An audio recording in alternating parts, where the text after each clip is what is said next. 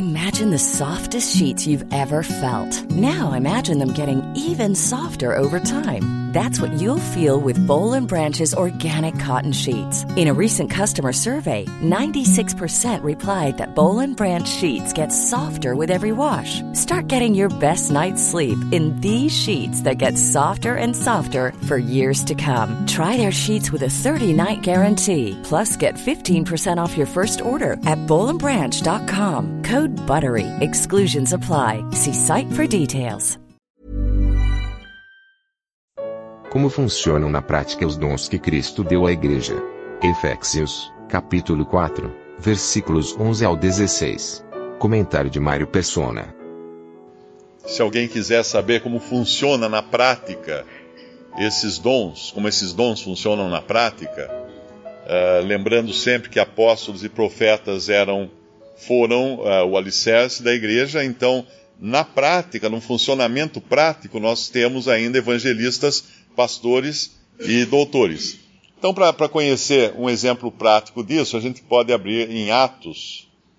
Em Atos capítulo, ah, capítulo 11, Atos capítulo 11, versículo 19. Isso aqui é uma, é uma ilustração tão, tão bonita, tão prática da coisa, que a gente é como se fosse um PowerPoint que a gente usa num, na apresentação de uma aula, de uma palestra, né, o passo a passo para a pessoa entender direitinho como é que funciona algo. Uh, e os que foram dispersos pela perseguição que sucedeu por causa de Estevão, que tinha sido morto lá em Jerusalém, caminharam até a Fenícia, Chipre e Antioquia, não anunciando a ninguém a palavra, senão somente aos judeus. E havia entre eles alguns varões de Chipre e de Cirene, os quais, entrando em Antioquia, falaram aos gregos, anunciando o Senhor Jesus. Nesses dois versículos nós temos evangelistas agora.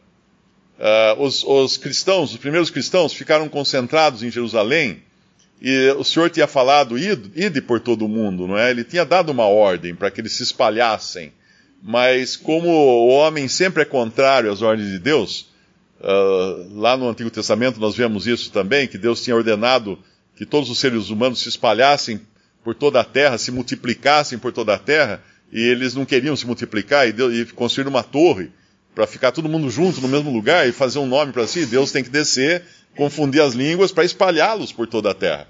Aqui também, em Jerusalém, eles não queriam sair, e o Senhor tinha falado, ide por todo mundo. Mas eles estavam todos juntinhos lá em Jerusalém. Então o que, o que Deus permite foi uh, uma perseguição. Porque é uma maneira, às vezes, de Deus nos ensinar através da tribulação da, da dificuldade. Ele, ele tira a gente da, do, da zona de conforto, de conforto para que a gente se mexa. E é o que ele fez aqui. Então esses saíram, mas alguns ainda só anunciavam a palavra aos judeus. Estavam sim fazendo o seu papel de evangelistas, evangelizando, porém apenas judeus. Mas alguns que haviam se convertido, que eram gregos de Chipre e de Cirene, os quais entrando em Antioquia, falaram aos gregos, anunciando o Senhor Jesus. Esses são os evangelistas, portanto. E a mão do Senhor era com eles, e grande número creu e se converteu ao Senhor. Sempre bom entender aqui que não é o evangelista que, que converte alguém. Uma pessoa pode ser bem dotada de capacidade de oratória, ou de argumentos, ou de pregar o evangelho para para convencer, para persuadir e uma série de coisas, mas quem realmente converte alguém é o Senhor. A mão do Senhor era com eles. E a mão do Senhor era com eles. Sem a mão do Senhor, eles não tinham feito nada. A gente usa essa expressão, não? Você vai fazer um trabalho, ó, peraí que eu vou dar uma mão para você. O Senhor falava para esses evangelistas, peraí que eu vou dar uma mão para vocês. A mão do Senhor. Então, quando a mão do Senhor está na, na evangelização, pessoas se convertem. E é pela palavra de Deus que as pessoas se convertem, não é pela persuasão do evangelista, pela sua oratória, nada disso. É claro que tem coisas capac... das capacidades dele que pode evitar que a pessoa durma, né? Mas uh, pelo menos é bom saber isso, que não será a capacidade do evangelista que irá converter, é a mão do Senhor. O Senhor deu uma mão para ele poder fazer aquela obra. E é isso que vai acontecer aqui grande número creu e se converteu ao Senhor, não se converteu ao evangelista, não se converteu a uma igreja, não se converteu a uma religião. E esse trabalho não foi feito por uma organização religiosa, uma organização missionária, nada disso. Foi feito por pessoas, pessoas fugindo ainda, pessoas que estavam eh, correndo com a roupa do corpo, né, que tinham que ser rápidas no que faziam, porque tinha perseguição atrás. Aí no versículo 22, chegou a fama dessas coisas aos ouvidos da igreja ou da assembleia que estava em Jerusalém, e enviaram Barnabé até Antioquia, o qual, quando chegou e viu a graça de Deus, se alegrou e exortou a todos a que, com, com firmeza de coração, permanecessem no Senhor, porque era homem de bem e cheio do Espírito Santo e de fé, e muita gente se uniu ao Senhor. Aqui temos o pastor o dom de pastor é agora enviado, chega a essa, a essa região, a essa cidade de Antioquia, e começa a juntar aquelas ovelhas que haviam sido transformadas em, em ovelhas pela pregação do Evangelho, e agora são ovelhas de Cristo. Então o pastor tem, esse, tem esse, essa capacidade, não? Essa, essa função de juntar as ovelhas que estão dispersas, de cuidar delas, de exortar a permanecerem no Senhor, como fala o versículo 23.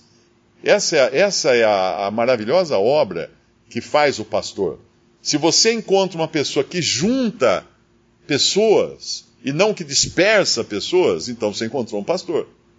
Se você encontrou um que vive colocando intrigas e divisões entre irmãos e causando problemas, você não encontrou um pastor. Você pode ter encontrado outra coisa, mas não é um dom de pastor ali, não. É uma pessoa que faz coisas que não deveria fazer. Então, esse é o dom de pastor. Versículo 25: Barnabé faz algo que é muito importante para cada um, que, que para cada cristão, compreender as suas limitações.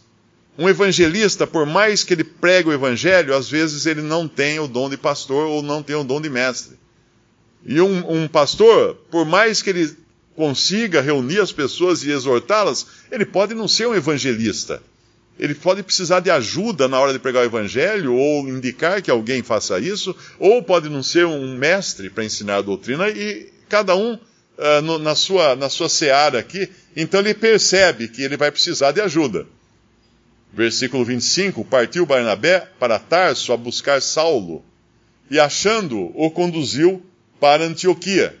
Por quê? Porque ele reconhecia que eles precisavam de um pouco mais de alimento sólido agora, e Saulo era um mestre. Além de apóstolo, não é? Mas aqui nós falamos, falamos agora do dom uh, de, de manifestado na Assembleia, na igreja.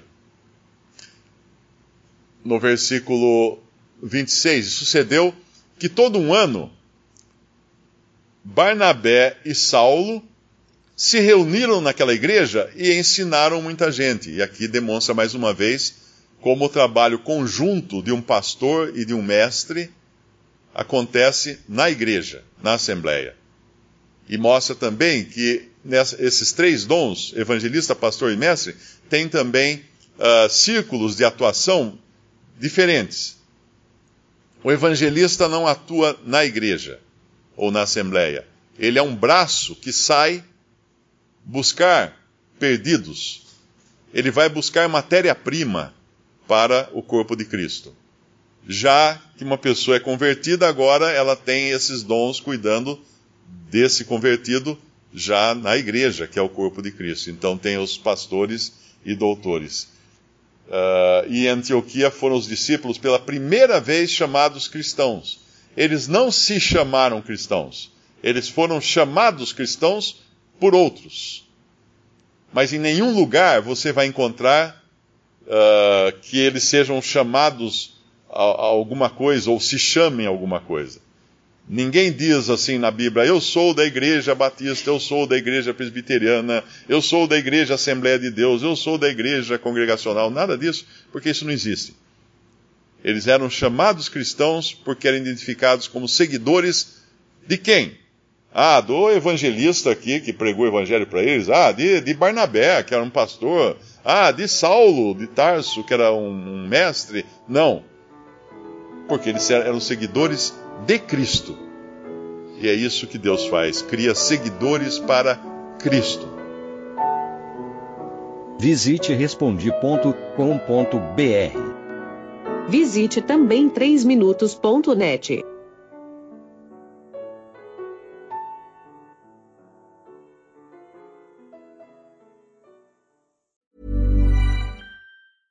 Ever catch yourself eating the same flavorless dinner three days in a row? Dreaming of something better? Well, HelloFresh is your guilt-free dream come true, baby. It's me, Kiki Palmer. Let's wake up those taste buds with hot, juicy pecan-crusted chicken or garlic butter shrimp scampi. Mm. Hello Fresh. Stop dreaming of all the delicious possibilities and dig in at HelloFresh.com. Let's get this dinner party started.